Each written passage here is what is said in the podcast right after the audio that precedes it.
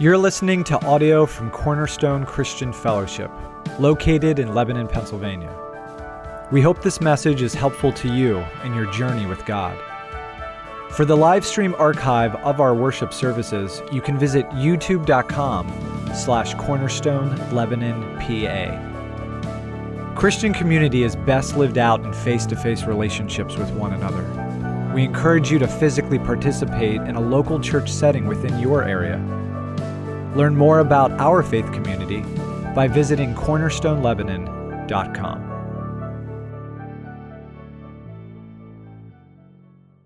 So, we're continuing in our series, One New Humanity, which is in connection with the book of Ephesians. And um, uh, the church is not called to be a place of uniformity, but it is called to be a place of unity.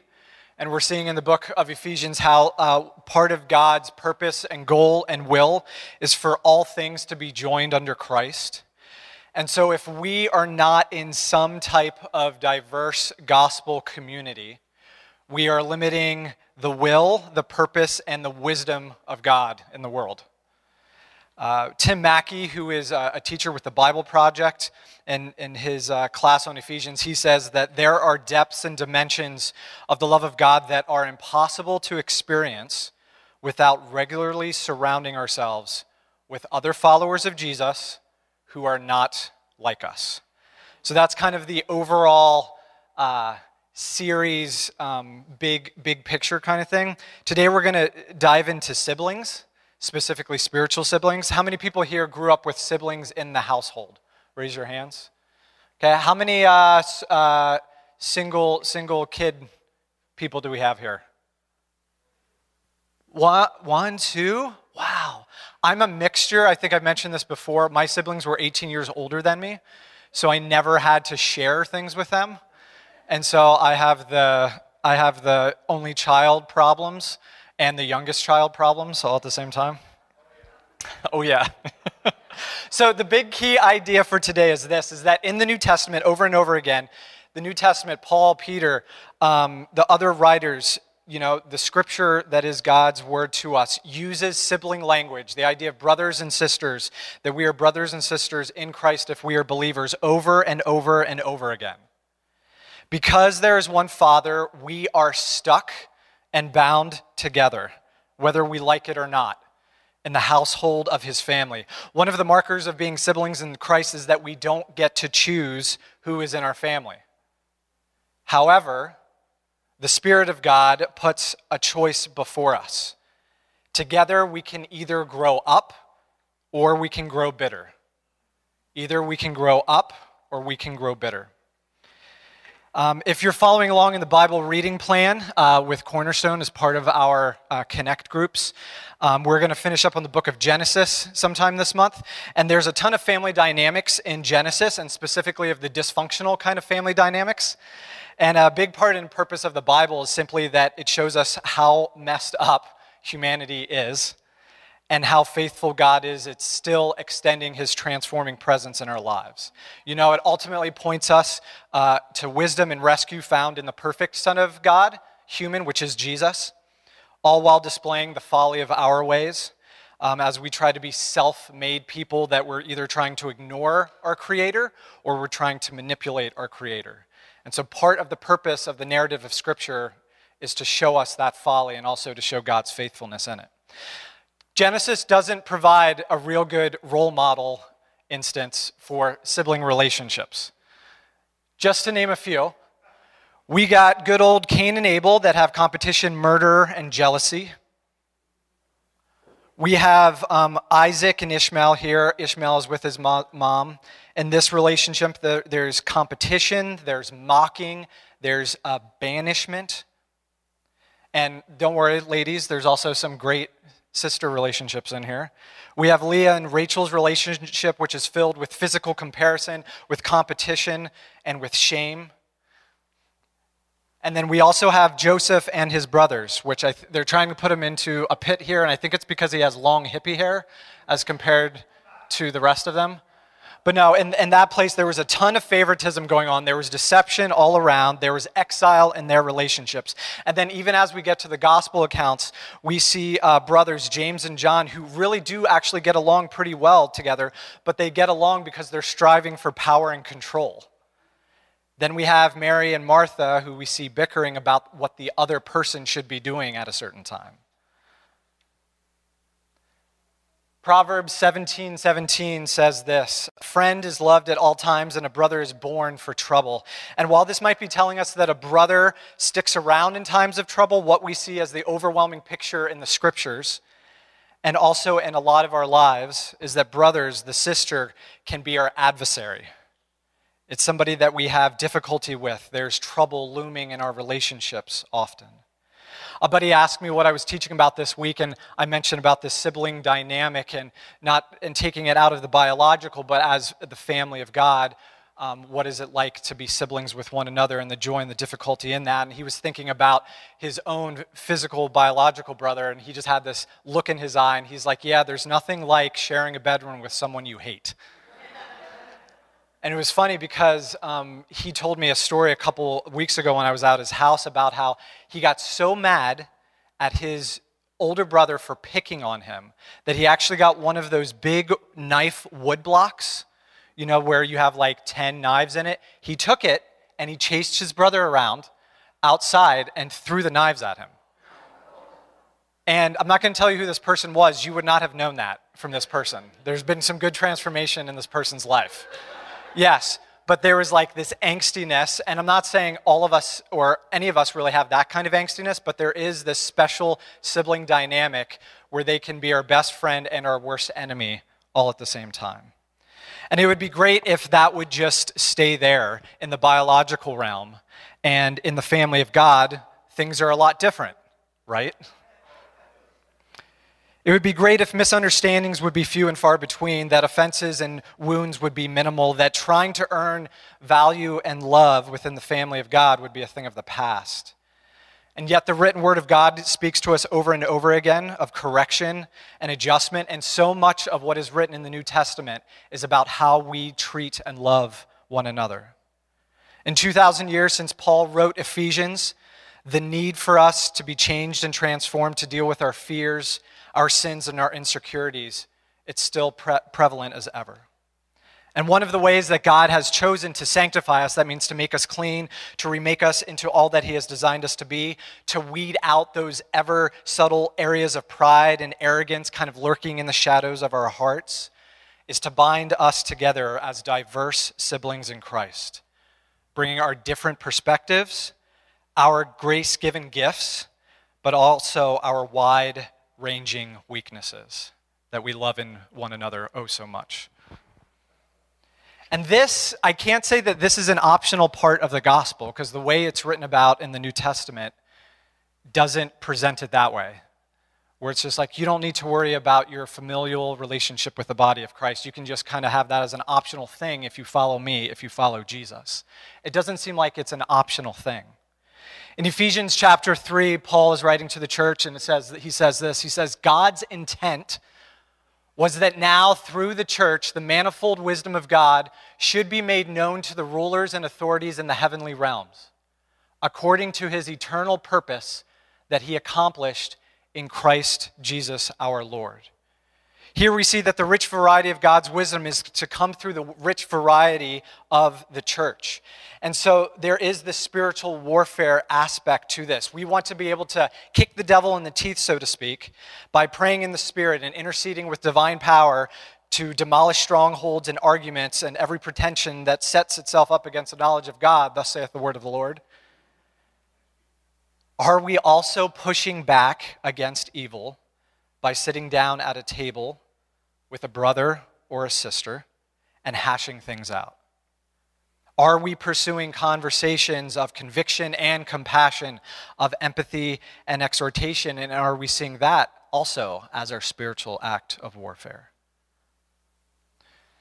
In John 17, Jesus says this to not just his disciples that were there with him, but he says, For all that would believe in my name. He says, The glory that you, Father, have given me, I have given to them, that they may be one even as we are one, I and them, and you and me, that they may become perfectly one, so that the world may know that you sent me and loved me, even as you have loved me. A significant part of our mission as the church, when we think of mission, we tend to think outwardly, which is appropriately. But there's also this huge part of the mission of the church that begins in here, in this room, and even as we treat other people from other local congregations. The world needs to see the church enjoying one another, not constantly scouring at one another. The world doesn't need to see a Christian community, though, wearing masks all the time. And this is not has to do with COVID. This has to do with the masks that we wear around one another. Possibly we wear these masks filled with good intentions, but pretending that things are fine, they're fine, they're fine, they're fine all the time is not what's needed. Maybe the insta culture of the world where image is everything needs to see the church participating in a patient, long form, and messy working through of relationships. Are we being a witness to that as part of our mission as the church? Will we, you and I, disciples of Jesus, brothers and sisters, trust as goodness what and how God desires to shape his family, that is the church? Will we submit ourselves to that mission? Will we grow up or will we grow bitter? Last month, during our State of the Family address, Barry mentioned um, that both staff and elders over the past six months or so have gone through some intense fellowship uh, and conversations with one another um, that needed to happen. And just so everybody's clear, I have Dennis's permission to share this. Dennis and I were the focus of one of those interactions. Before an elder prayer time, there was a squabble between Dennis and me about the handling of a situation. We weren't on the same page as to how it should have been handled. That disagreement opened the doorway to some underlying, unspoken thoughts and feelings that had been stewing in both of us towards one another. Dennis and I like each other and have some traits, such as our stubbornness, that we share with one another but we are also very different people. Different approaches, different ways of thinking, different words, different personalities, different social circles, different enjoyments, different strengths, different weaknesses, different leadership styles. Our paths probably would not have crossed if it wasn't for Jesus and the church. And we each would have suffered a loss if that had happened. Anyway, so when these intense points of fellowship come up, our reptilian brain kicks in into fight or flight. I don't want to be here. I'm just going to get up and leave. Everybody else figure this out. You deal with yourself. I'll deal with myself. Let's move on. Or in the fight category, hey, here's my opportunity to bombard them with all the ammo I've been storing up over the years. But then the gospel cuts in if we're listening, reminding us that neither a cowardly flight nor a self centered fight are going to advance the kingdom of God. And so, jumping back to Dennis and I, Dennis and I talked about a couple things, including how we felt devalued by the other, whether through eye rolling passive aggressiveness or gruff language and tone. We talked about generational differences and how our past has informed, for better and for worse, our natural approaches to life and how they are distinct from each other. This wasn't the first conversation of tension that Dennis and I had, nor likely our last, but probably the best. And in part, that was because of having the help of others to mediate the words between us. There weren't sides or ganging up as we sat with some of the elders there was affirmation and discernment and correction towards both of us. I see some of those same things that he mentioned in you as well. Or uh, you're skirting around acknowledging your responsibility in your actions that hurt him. The meeting that night had raised voices, tears, continued misunderstandings, laughter, hostility, hugs, wisdom, vulnerability, resolve, and work still to do. It wasn't fun, but it was family, and it was good. Living into the finished work of Christ doesn't involve a magical incantation where a spell is cast and things suddenly are golden and great. But the gospel does open up a new power, a new possibility, and a new patience to go after the broken parts of ourselves, the broken parts of our relationships, and the broken parts of our world. So in Ephesians chapter 2, this is what Paul says. This has been kind of the go to over and over again in these verses about the one new humanity. It says this It says, Together as one body, Christ reconciled both to God through the cross, thereby killing the hostility. He came and preached peace to you who were far away and peace to those who were near. For through him we both have access to the Father by one Spirit. The word of the Lord. Thanks be to God. Paul makes a big deal in many of his letters about how different, whole different groups of people need to start seeing themselves as part of the same household. Whole tribes of population now redeemed by Christ are to consider themselves one. Those who were far off, in this context, meaning the Gentiles, and those who are near, in this context, meaning the Jews, are to be united together in Jesus. Different cultures and traditions will need to be adapted and honored and let go of. Different morals and ethics will now need to be hammered out and submitted to the law of Christ. There is this Jew Gentile uh, layer, I would say, to the story of the prodigal sons in Luke 15 that perhaps you read this week. It has to do with the younger brother, with his disregard of others, his devaluing of the father, and the disinheritance of family, somehow connecting to the wild Gentile ways. And then the older brother, the, the Jewish people who have always been around the house, dutifully serving, and yet have so often not only missed the father's heart, but also the father's mission of mercy with the ingathering and the blessing of all who would come. One of the points, though, is that both are meant to be in the household, the younger and the older. They are to enter and party together. And in fact, both need one another to mature in different ways. Also, by the way, any artists that are part of Cornerstone, as I went through um, trying to find graphics for today, I need updated modern graphics about biblical stories because I know there's like historical garb and everything that's going on, but I'm getting tired of this style. So if you want to be commissioned to make some like modern yet true to the text uh, interpretations of some stuff, see me. I would greatly appreciate it. Oftentimes, the things we pride ourselves in don't count for anything. Oftentimes, the strengths we have to bring to the table aren't used to serve others, but are used to control others. In the letter to the Galatians, Paul writes how none of those things matter, at least not in the way we want them to matter. What counts is the new creation. What counts is faith expressing itself through love. And we remember that for Paul, this wasn't just some kind of theological exercise for him. This was part of his own story, how he was tremendously shaped by God in this. He was, as a Jew, a zealous destroyer a violent blasphemer of the church. He had all this hostility towards Christians that was eventually broken through being humiliated by love.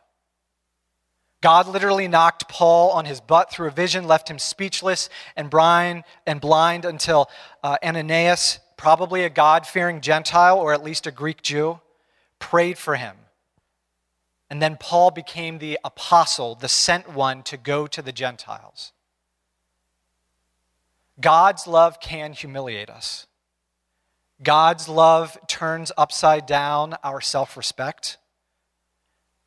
It injures our false sense of dignity. It shows us our shameful and foolish ways. And just as Tim Williams last week talked about Moses at the bottom of the well, only able to look up only able to come to um, a realization that he can't depend on himself and he needs to depend on God. So, Paul, chief of sinners, I imagine him walking into a house church after his revelation with eyes staring at him in fear, and in shame of what he's done. But now, with the hostility killed through his humiliation, he's now able to receive the sweetness of mercy. He's now able to receive a true identity and calling that in Christ he is part of a new creation. That his brothers and sisters, now being Jews and Gentiles under Christ, are sharing in one Lord, one Spirit, one baptism, one hope, one body, and one Father over all. So, what can we do in prayer and practice? Well, there's a lot of things. There might be people that are coming to mind to you as far as maybe conversations you need to have. I'm not going to specifically go there. But um, this also connects to last week, Tim Williams' uh, prayer and practice conclusion. Last week, Tim reminded us that we need to be merciful and patient with one another. Why? Because we're all still under construction. Amen? So there is a time for everything under the sun, including a time to labor and a time to rest. And this is kind of a trivial thing, but it came to mind as I was thinking about the underlying point of the prayer and practice. There's been many times, especially in the past, I was driving down to Philly or to the Pottstown area to visit some friends or ministry there.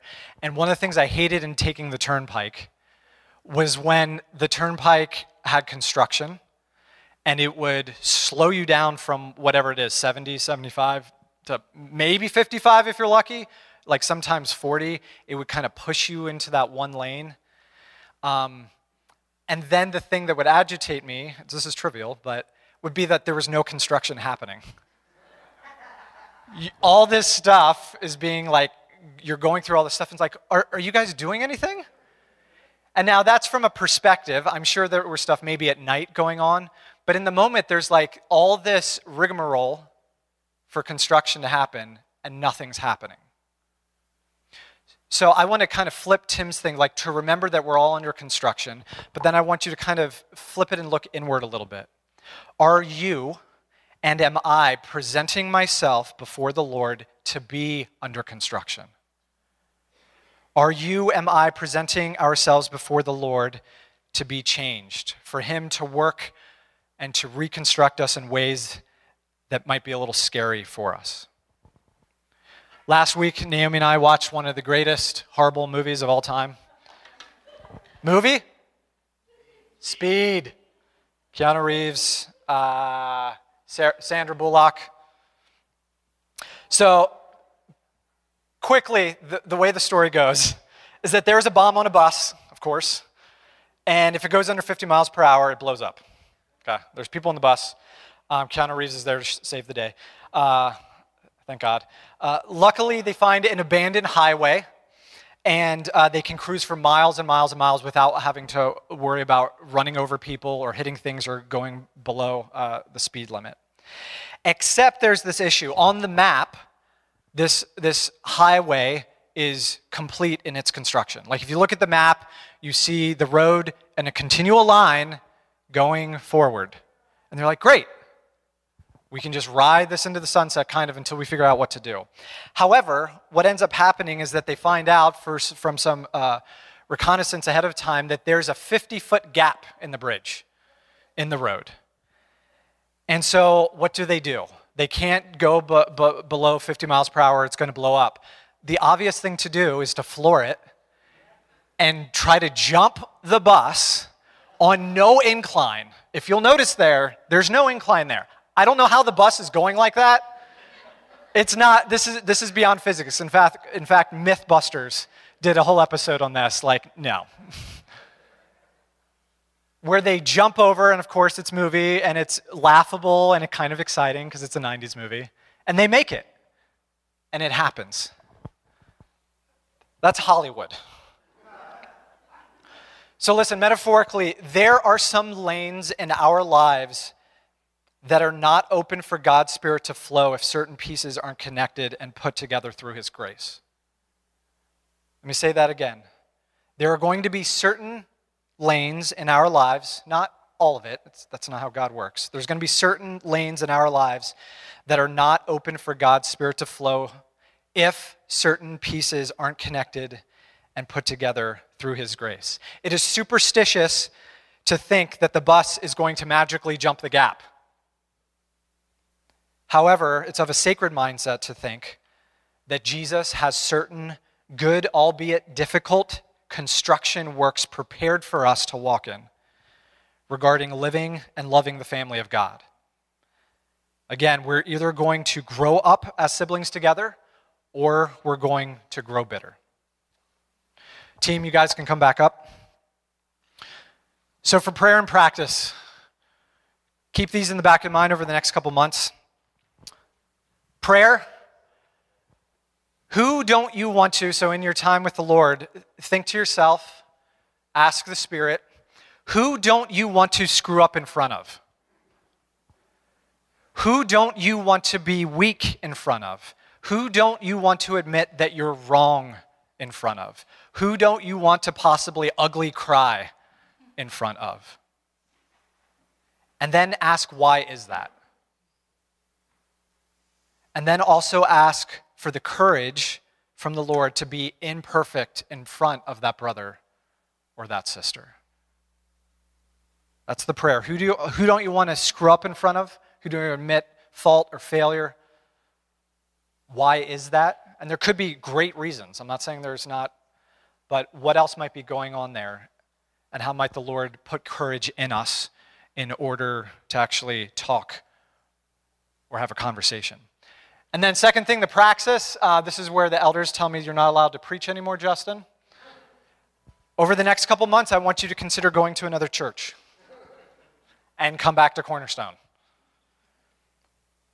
I want you to consider visiting another local church to worship the one Father who is over all. If you're into the quiet scene, maybe you want to go to a megachurch. If you're into the energized worship scene, maybe you want to go to a more traditional church. I would ask that you would consider engaging, participating, coming back to Cornerstone, but process your feels and your thoughts, both good and bad, knowing that you have beautifully weak siblings and that you are a beautifully weak sibling yourself, and that you're different from not only the people here at Cornerstone, but we're also different from other local church bodies, and that there's commonality and there's also diversity there. So, considering going, visiting another local church to worship the Father and all the possible awkwardness of it, um, especially when we did this over sabbatical, and it was both great and also frustrating and I'm not going to get into my judgmental issues at this moment. But it also helped to work me a little bit and be like, why, why do you feel this way? Maybe there's a good reason you feel this way. I'm not denying that at all. But how are you still in the middle of your feels and thoughts about certain things going to view the truth of the matter? That all those that are in Christ you're related to, and that you're actually bound to them. And we can't be in close proximity to every single Christian that's in our area but do we have a mindset and imagination to try to work out the relationships that are here in this room? And then we as a church, do we have the imagination and the mindset to think about how we can connect with our brothers and sisters in other local congregations as they're seeking um, the Father, as they're looking to pursue the mission of the kingdom? So that's the prayer and practice for this week. Um, or I, I don't want to say this week because all these prayer and practices, if we were to do them, we would be so exhausted if we did them like week by week. Um, so as we collect these prayers and practices, ask like, what are the ones, Lord, that you would have me specifically sit down and pray about or specifically participate in over the next couple months, and then do them. Don't say, uh, well, I'm under construction, but there's nothing going on. We need to take steps, just like you don't actually work out by watching YouTube videos of people working out. You need to do the moves. You need to go and do it to, to strengthen, to maybe tear some ligaments, uh, but then to be healed too. It's about participating in the kingdom. So let's stand together as we worship, and I'm going to pray for us. Father, thank you for this time that we can remember the vastness of your household. God, I pray for um, the parts of your body at Cornerstone that might be strained. God, I ask for the parts of your body where conversations for years might not have happened and that there needs to be a tabling together. That there needs to be a seeking of uh, mercy, humility, of also speaking what we think and we feel, of forgiveness, of being okay not knowing where to go next with one another. Thank you for your love towards us and the love you call to extend to one another, especially those that are so different than us. We trust you, God. Like this is your plan, this is your goodness. And so help us to, to trust in that and walk in that uh, little by little to take a step. God, I want to lift up Brian Stevenson from the fireplace.